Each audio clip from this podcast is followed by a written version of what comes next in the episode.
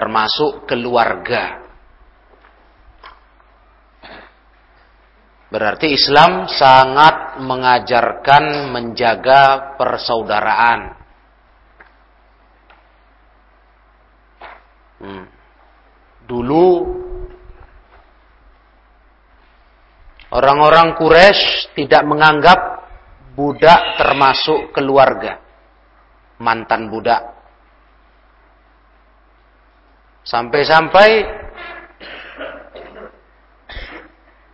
kemenakan bukan keluarga. Sahih? Ibnu Uhtin. Anak saudara perempuan kamu. Berarti kemenakanmu. Kamu punya kakak, punya adik perempuan, punya anak. Itu namanya kemenakan. Keponakan, kemenakan sama. Hmm. Jadi Rasul bilang, itu keluarga kita. Maula, mantan budak. Udah bebas lah, udah lepas. Gak ada hubungan saudara sama kita, gak ada. Cuma dia pernah jadi budak saja. Tapi tetap dia minna termasuk dari kita, keluarga. Ah, Masya Allah. Begitulah Islam. Apalagi yang memang saudara dekat. Kok bisa pula terus putus? Ah, aku tak tahu-tahu sama kau. Tak kenal-kenal aku. Ajib. Ada saudara. Orang sekarang banyak kayak gitu. Bertengkar dikit, sakit hati, tak ada lagi bersaudara. Ini bukan ajaran Islam. Islam itu sampai bekas budak pun tetap jadi keluarga. Golongan kita, keluarga kita. Naam. Mm -mm.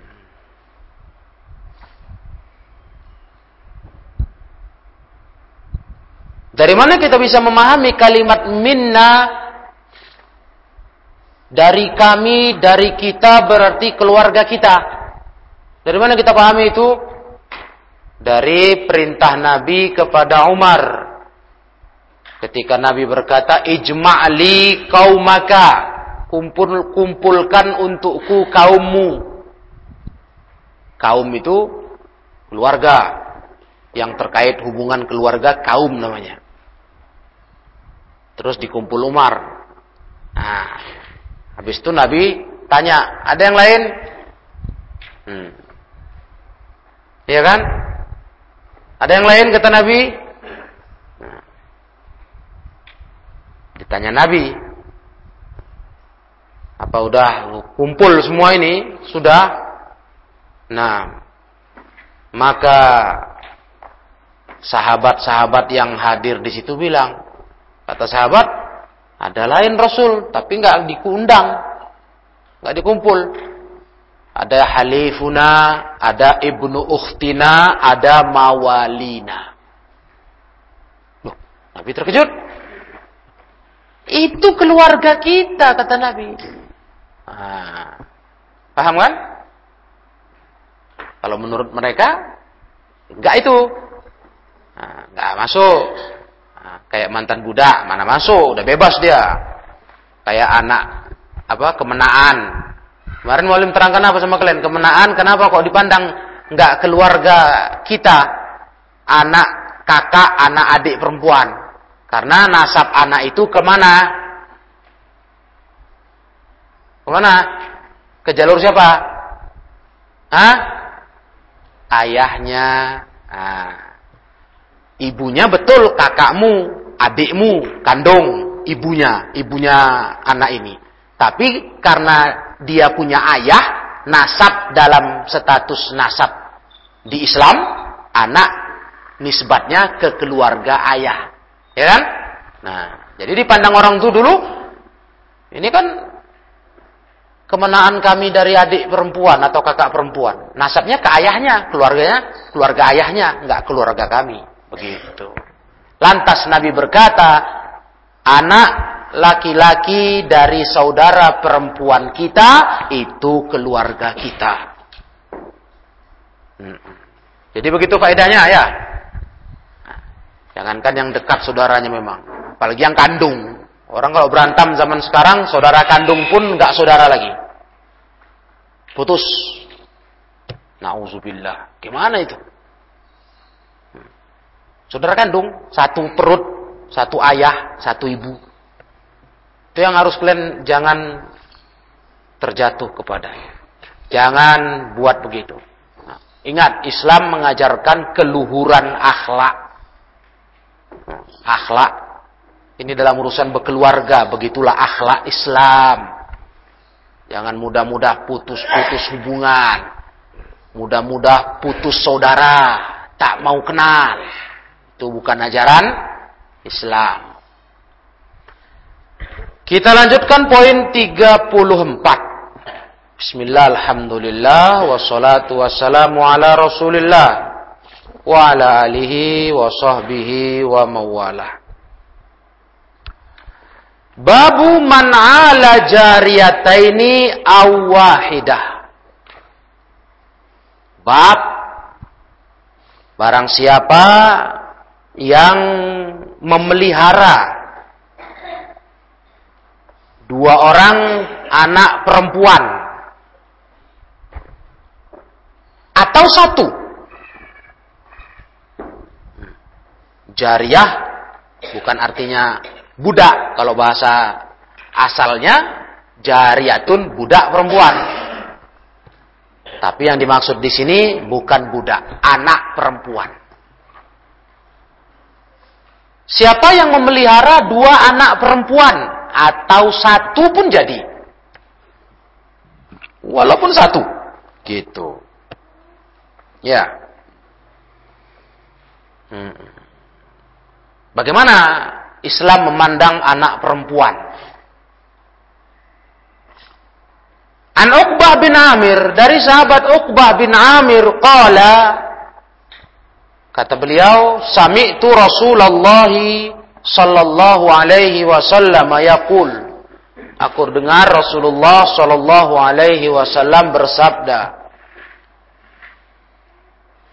Man kana lahu salatu banatin. Siapa yang dia punya tiga anak perempuan. Tiga orang. Hmm. Wasobaro alaihinna. Dan dia sabar mengurus tiga orang anaknya itu. Anak kandung. Tiga orang anak perempuan kandung. Dia terus sabar mengurusnya. Wa kasahunna min jidatih dan dia kasih pakaian mereka dari hartanya. Jidatih dalam catatan kaki min ghinahu dari kekayaannya, yakni dari hartanya. Diurusnya anak perempuannya, dikasih makan, dikasih ilmu, dikasih agama, dikasih baju. Wah, diuruslah tiga orang. Siapa yang buat itu? Kunnalahu hijaban minan nar. Anak-anak perempuannya itu bagi dia akan jadi hijab pembatas dari api neraka. Subhanallah.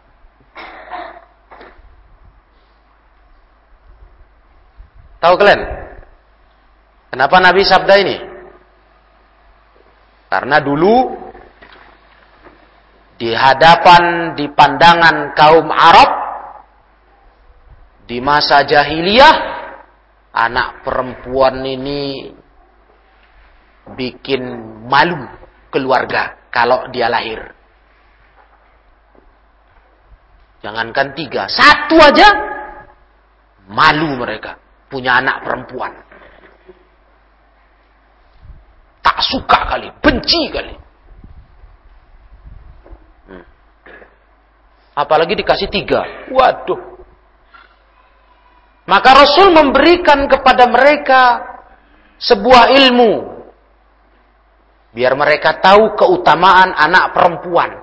Kalau punya tiga anak perempuan, sabar dia mendidik membesarkannya. Bukan kayak orang jahiliyah. Lahir anak perempuan, apa yang mereka buat? Ada yang dikubur hidup-hidup. Iya. Sampai ayat ber, berkata, wa idzal mau'udatu su'ilat bi ayyi dzanbin kutilat. Ditanya bayi-bayi perempuan itu, dosa apa kalian dibunuh? Kenapa ya? Itu yang tiga kali dikubur hidup-hidup. Masukkan tanah timbun. Ada juga yang nggak tega, tapi nggak diurusnya. Dihinakan. Iya, dibiar hidup, tapi nggak diurus. Hina kali betul. Tidak ada harga. Itu anak perempuan dulu. Melihat itu Rasulullah Wasallam membawa wahyu Allah mengajarkan ke mereka ini salah ini cara kalian ini. Anak perempuan itu bukan kayak sampah. Sampai-sampai kalau orang punya anak perempuan tiga orang, sabar diurusnya, dikasihnya makan pakaian sampai besar, anak perempuan itu menjadi pembatas dia dengan neraka. Subhanallah. Orang tuanya yang sabar ngurus anak perempuan tiga orang tadi, nggak masuk neraka.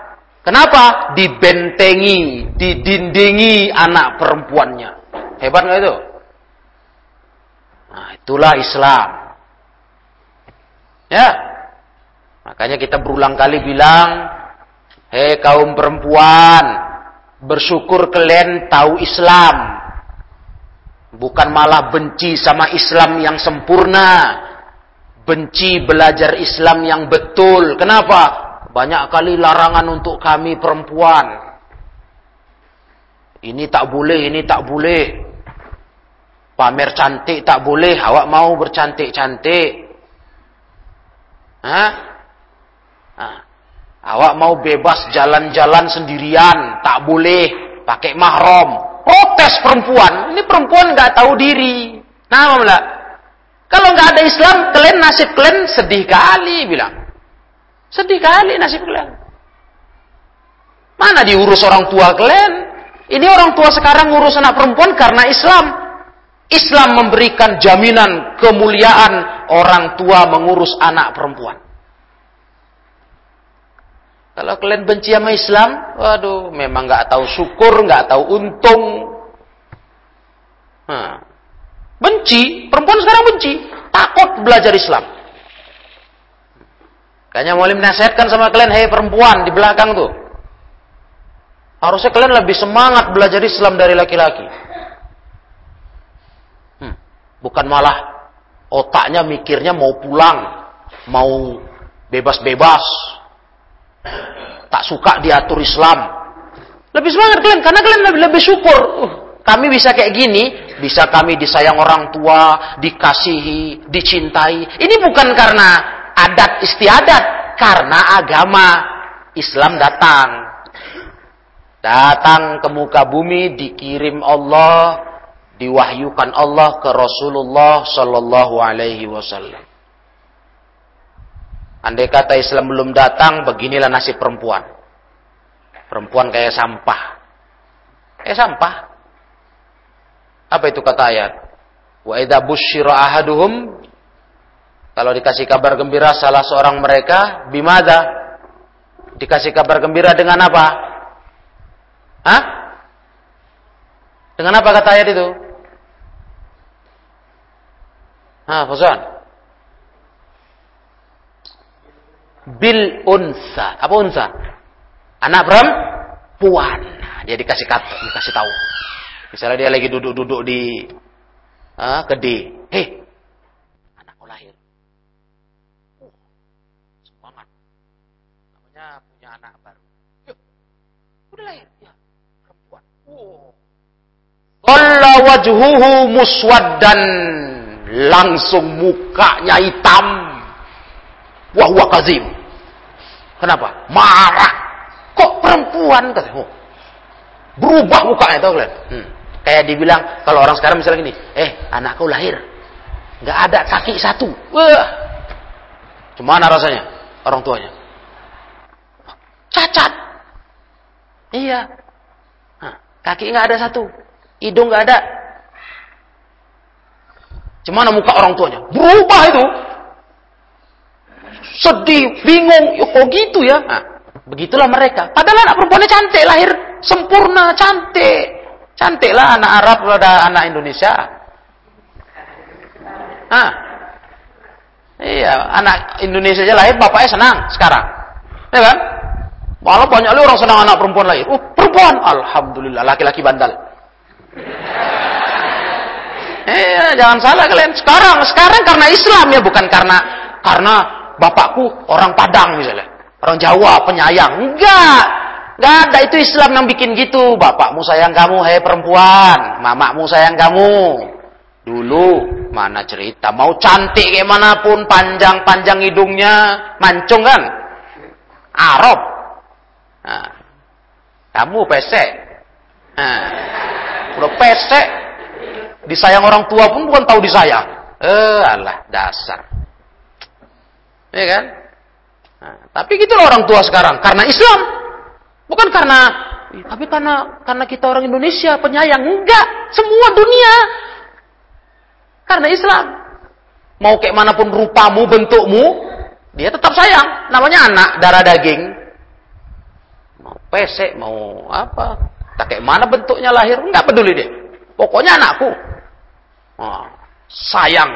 Masya Allah. Itu jadi wahai para perempuan, mestinya kalian semangat belajar Islam. Islam yang bikin kami selamat sebagai kaum wanita. Kami kalau nggak pakai Islam, kami udah hancur celaka. Maka kami malulah. Sekarang Islam mengajar kami jadi perempuan mulia. Dididik kami jadi wanita solihah. Masa kami tak mau? Masa kami bertingkah? Nah, itu mestinya bagi yang punya punya hati.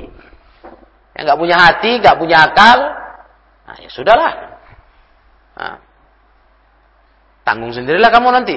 Kalau kamu pergi dari Islam, menjauhi ajaran Islam, nanti kamu sendiri yang akan terhinakan hidupmu. Percayalah. Akhwat dengar itu? Jadi udah cukupkan tingkah-tingkah kalian malas belajar, bertingkah, mau pulang. Bagaimana? Apa dapat jatah orang tua ini ketika punya anak perempuan dua orang, bagus dia mendidiknya, bagus dia mengurusnya sampai dewasa, ukurannya sampai menikah. Anak perempuan tuh lepas tanggung jawab orang tua sampai menikah. Makanya orang tua kalau anak udah menikah, harusnya dia lega. Alhamdulillah. Urus anakku dari kecil sampai dewasa, sampai dinikahi orang. Alhamdulillah kuurus dengan baik. Ah, berarti aku berharap dapat janji Rasulullah sallallahu alaihi wasallam. Lepas tugas. Itulah sukses orang tua itu. Jadi bukan malah dia merasa rugi, orang tua sekarang rugi. Aku besarkan, udah besar, diambil orang. Hilang anakku. Nah, itu orang tua yang nggak tahu ilmu. Harusnya dia malah bersyukur.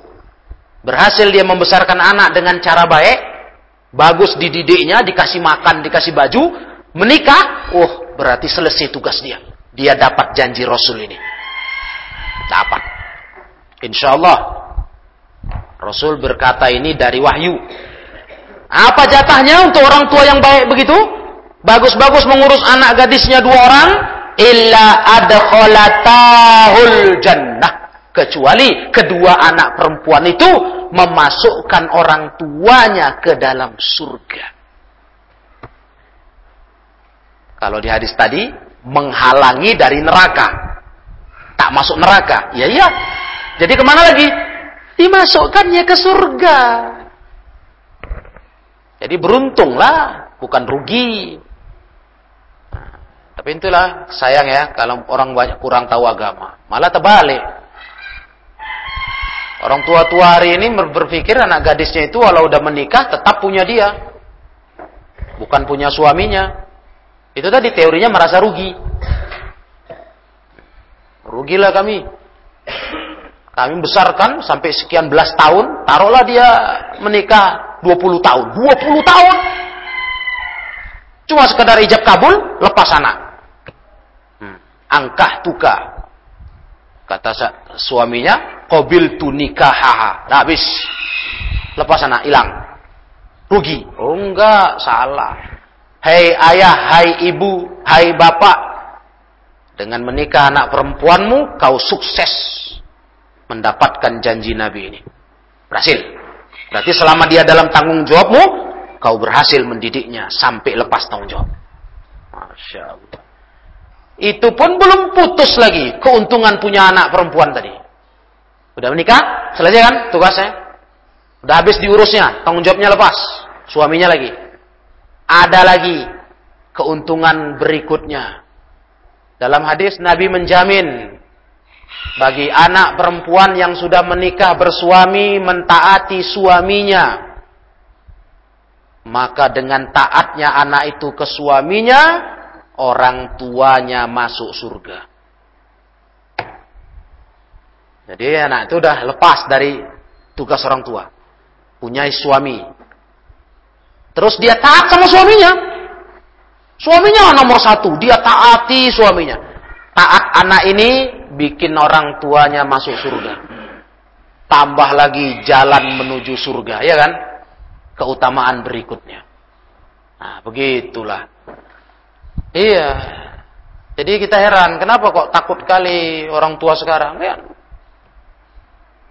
tidak mau kayak melepas anaknya walau sudah punya suami. Nah, dicampurinya urusan rumah tangga anaknya. Kenapa? Rugi. Kalian bilang rugi hai orang tua. Rugilah kami. Kenapa nggak kau bersikap begitu ke anak laki-lakimu?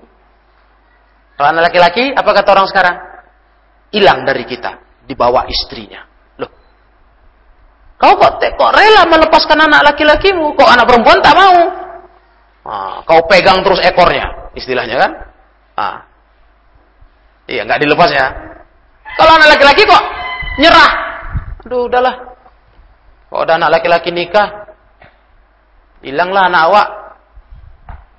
Nah, itulah salahnya Islam. Eh, salahnya mereka. Benarnya Islam. Anak laki-laki, malah itu yang kalian punya, tak putus-putus hai orang tua. Nah, laki-laki itu Gak ada cerita di bawah istrinya, mana ada itu. Itu laki-laki apa? Laki-laki itu, dia beristri, istri itu dibawanya. Dia tetap sama orang tua. Nah, istri itu dibawanya. Nah, itu laki-laki. Bukan terbalik. Dibawa istri, orang tua selama tinggal. Nah, nggak tahu menawa aku lagi ya. Aku udah nikah. Oh salah. Itu anak perempuan. Begitulah ajaran Islam. Paham dong? Nah, jadi ini pelajaran penting khususnya untuk perempuan. Tengok Islam memuliakan kalian. Maka diatur Islam itu mau. Jangan ngeyel. Bandal melawan. Hmm. Jangan turuti kemauan setan. Yang selalu ingin mengajak kalian supaya kalian jadi senjata merusak laki-laki. Kan itu kan? Almar'atu idza kharajat mada istashrafaha asyaiton. Perempuan tuh kalau keluar rumah, keluar rumah aja. Langsung syaiton pun menggunakan dia jadi alat untuk menggoda manusia. Apalagi keluar rumahnya besolek, tabarruj. Ah, keluar rumah aja, baik-baik dia. Itu aja udah bahayanya besar. Dia bisa diperalat setan merusak laki-laki. Apalagi besolek. Apalagi buka-bukaan aurat. Nauzubillah. Memang alat setan lah dia. Jadi alat tentara setan. Mau kalian, wanita akhwat? Hmm? Mau kalian diperalat setan untuk merusak manusia. Nah, begitu. Jadi baik-baiklah diajar Islam, baik-baik jadi muslimah, baik-baik ikut Islam, jangan melawan terhadap Islam. Hadis yang ketiga, An Jabir bin Abdullah haddatsahum qala. Ini sekarang sahabat lain lagi, Jabir bin Abdullah. Menceritakan kepada mereka dia bersa dia berkata qala Rasulullah sallallahu alaihi wasallam Man kana lahu salatu banatin Barang siapa yang dia punya tiga anak perempuan Tiga orang Yu'wihinna Dia lindungi mereka hmm. Dia pelihara maksudnya. Wayakfihinna dia cukupkan mereka. Dipenuhi kebutuhannya. Oh, kebutuhan anak perempuan lebih banyak laki-laki ya kan? Hmm. Iya. Tapi diurusnya. Terus wayarhamuhunna disayanginya mereka. Disayanginya mereka. Hmm. Maka faqad wajabat lahul jannah albattah. Maka sungguh dia berhak masuk surga. Betul-betul surga sama sekali, nggak ada yang lain. Tiga orang. Qala rajulun faqala rajulun min ba'dil qaum berkata satu orang laki-laki dari sebagian kaum yang hadir ada yang nyeletuk komentar. Apa katanya? Wasnata ini kalau dua gimana ya Rasul? Cuma dua, mungkin anaknya dua kan itu. Cuma dua gimana ya Rasul? Tadi kau bilang tiga. Kalau wasnatain dua, bisa nggak dapat keutamaan itu? Rasul menjawab, faqala wasnataini. Kata Rasul, iya, dua pun udah bisa. Masya Allah. Minimal dua. Dua pun bisa. Nah, jadi kalau satu nggak bisa. Bukan berarti kalau nggak bisa yang punya anak perempuan satu orang ditunjangnya. Nah, tak cukupnya kau bikin masuk surga kan ya. Satu kau cuma, ah, bukan begitulah. Iya. Nah, satunya cuma kau bertingkah pula kau. Mondok minta pulang, minta pulang aja. Sedikit sakit, sakit. Kalau di rumah sakit tak pernah mau berobat. Kalau dari pondok, tiap sikit sakit, minta berobat. Pening aku nih punya anak jatahnya seperdelapan. Tak ada anak seperempat. Betul? Nah, harusnya kan dia dibagi itu. Meninggal suaminya. Dia ibu sebagai ibu dari anak-anaknya. Dibagi harta suaminya itu. Dia dapat seperlapan. Baru anak-anaknya bagi lagi. Zaman sekarang, nah, jarang kali itu kejadian. Lagi dia hidup, dia meluk harta suaminya sendirian. Alasannya masih hidup. Anak-anak belum dapat. Padahal anaknya ada yang udah berumah tangga, udah butuh warisan, minta-minta. Ma, bagilah warisan. Aku nggak ada kerja nih, ma. Anak mau sekolah. Kata anaknya yang udah punya anak lagi. Ah, kau. Ini ar. Aku masih hidup, mama masih hidup. Coba. Zaman sekarang. Dia menguasai harta itu. Dulu Islam belum datang, ah dia jadi warisan, bukan dapat waris, dia jadi warisan keluarga suaminya. Tahu kalian? Dia jadi barang warisan, bukan dapat warisan, dia diwarisi. Masya Allah, Islam datang menghancurkan adat istiadat jahiliyah. Begitu Islam datang, istri seperlapan, nggak punya anak seperempat. Wah, itu Islam. Jadi hebat kali lah dah. Ya akhwat, hebat kali Islam memuliakan kalian. Ya harusnya kalian terdepan dalam belajar Islam. Nah, itu dia. Ya, biarkan orang tua kalian berbuat yang baik ngurus kalian dengan menyekolahkan kalian. Sampai kalian menjadi seorang wanita dewasa dan berumah tangga lepas tugas orang tua. Jadi begitulah Islam mengajarkan menilai perempuan seperti itu. bukan dihinakan, bukan dikecilkan, dilecehkan. Oh, hebat. Nggak ada hadis untuk laki-laki yang kayak gini. Nggak ada kan? Siapa punya tiga anak laki-laki, sabar mengurusnya? Nggak ada. Yang ada tiga anak perempuan atau dua anak perempuan. Itu menunjukkan keutamaan wanita sangat diperhatikan Islam. Nah, nah jadi begitu tentang dua anak perempuan dan tiga, satu pun tetap orang tua harus mengurusnya, memperhatikan, menyayanginya. Masya Allah, Islam rahmatan lil alamin, menyayangi segenap alam. Ya, jadi kita pun bersyukur sama Islam. Anak laki-laki, kalian laki-laki bersyukur sama Islam. Islam mengangkat kalian jadi pemimpin. Qawamun. Nah, pemimpin, pengayom bagi perempuan.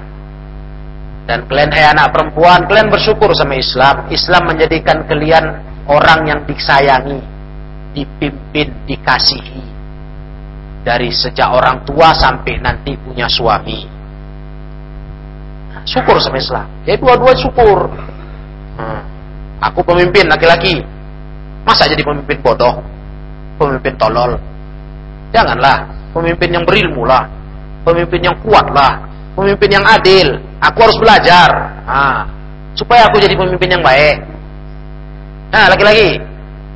Anak laki-laki. Itu kalian mensyukuri Islam yang mengangkat kalian jadi pemimpin. Perempuan yang dipimpin, yang disayangi, dikasihi, bersyukur sama Islam. Nah, kalian jadi wanita yang mulia, yang disayangi, yang diperhatikan, dibela sama laki-laki, sama dari mulai ayah kalian sampai abang kalian, sampai suami kalian nanti. Tahu gitu.